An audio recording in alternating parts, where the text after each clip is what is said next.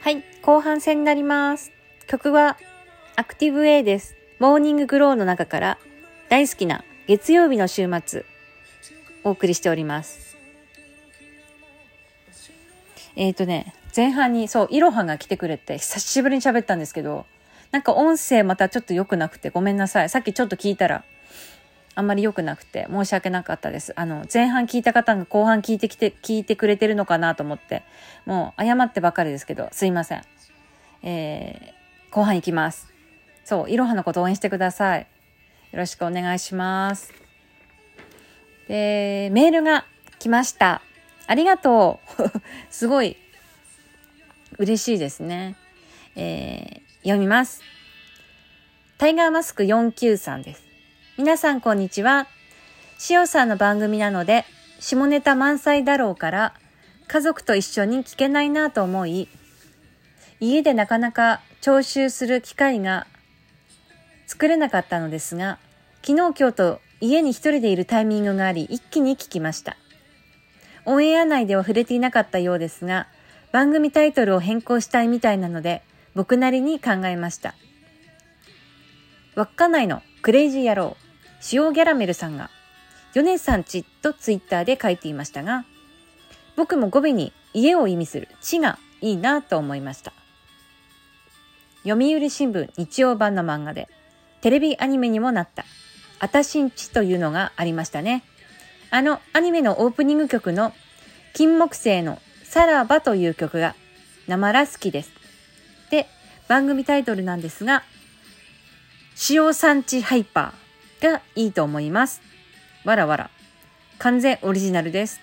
わらわらってきてます。えー、札幌市西区、タイガーマスクさん、ありがとうございます。すごい突っ込みどころが多すぎて、また話していきたいと思います。まずね、下ネタ満載だろうから聞けなかったっていうね、私、全く下ネタ言えなくて、誰かが話してるのも意味わかるんだけど、話に全く入っていけないとかいう人なんで、間違いですね。これ、ちょっと、あの、あんまり、ちょっと面白いですけど、そう、私をそういうキャラにするのは面白いですけど、誤解です。で、あと、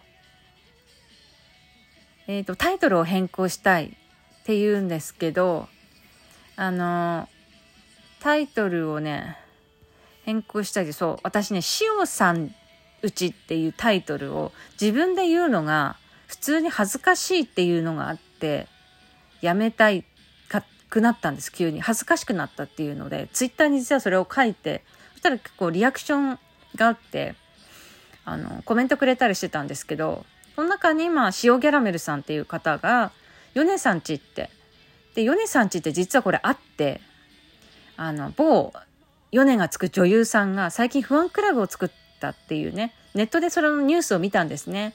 それがヨネさんちっていう。で、私、名字がヨネヤなので、あ、いいと思って。ヨネさんちってなんかいいなってまとまりあって、素朴で可愛らしいと思って。そしたらね、あのー、それをなんか、そのままね、あの、真似しちゃったんです、私。で、塩さんうちっていう、下の名前を、あの、使って、塩さんうちにしたんですけど、まあ、恥ずかしくなったので、変えたいんですけど、あの、結局みんなその恥ずかしくなったからやめたいっていうのを私書かなかったせいか、番組タイトル、新しいのも塩産地ハイパーが来てたり、この塩産地ハイパーもパクリで 真似してるっていうね。あの、ロックバンドザ・武田組の夜立ちハイパーの真似ですね、これ。これ本件のね、許可が多分下りないっていうかね、真似しちゃダメだよって言われちゃうのと思うので、わかんないけどね、こんなネット配信してね、こじんまりやってるラジオ聞いてないと思うんですけど、あの、タイガーさんもね、塩ギャラメルさんもね、武田組の応援している方ですから、ちょっとね、つながりが、つながり、な、あ、あって、あの、こう、つなが、ね、つながりがあってこそのこの私たちなので、どこでそう耳に入っちゃうかわからないので、ちょっとやめたいんですけど、でもいいね、響きがね。塩産地ハイパー。でも自分で塩さんって言わなきゃいけないからね。っていうところに今、落ち着いております、気持ちが。そしたらね、あの、塩ギャラメルさんが、あの、コメントくださってて、ヨネカフェとシアターシオって書いてるんですけど、あの、これ地味ですね。地味すぎて、ちょっと、可愛い、うん、可愛いね。ヨネカフェいいのかなでも結局自分のアピールになっちゃうからね、なんかね。いいけどね。シアターシオ恥ずかしいわ、なんか。普通に恥ずかしい。ごめんなさい。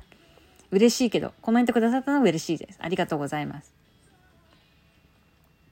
でね、あの、あたしんちってアニメね、私あんまり見たことない、漫画を見たことあるような気はするけど、オープニング曲の金木犀、さらばって、これすごいいい曲なので調べた、私。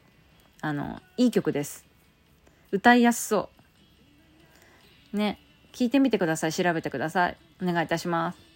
金木犀といえば、二人の赤星だなと思って、懐かしいなと思って、昔よく聞きましたね。すごい聞いてた。好きな曲です。どうぞ皆さん、聞いたことない方調べてみてください。で、タイガーさん、ありがとう、いつも。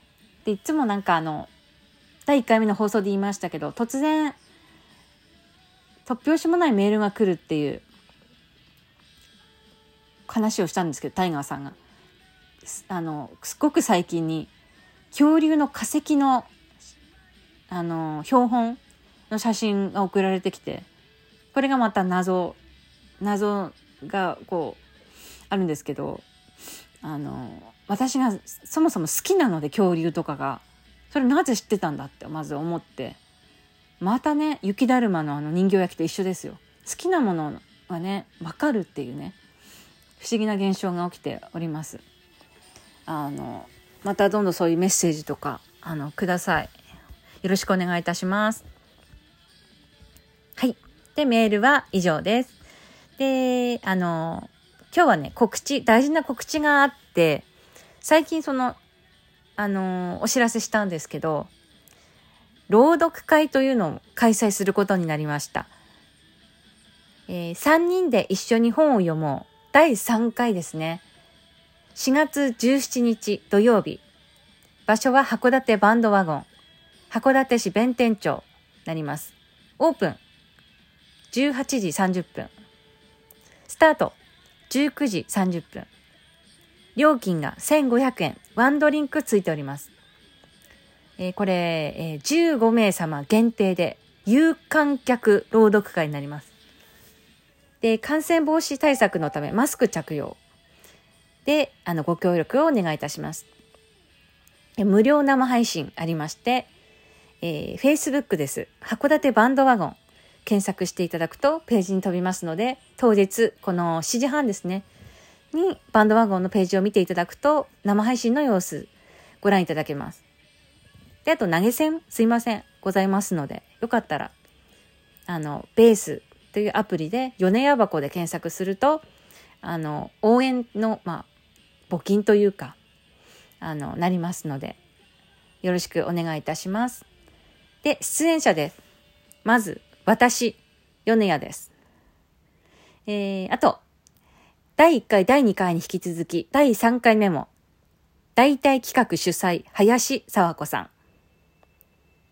今回、えっ、ー、と、ちょっと仲間的な感じで、私も大好きな、えー、女優さんです。41、46、庭田郁美さん。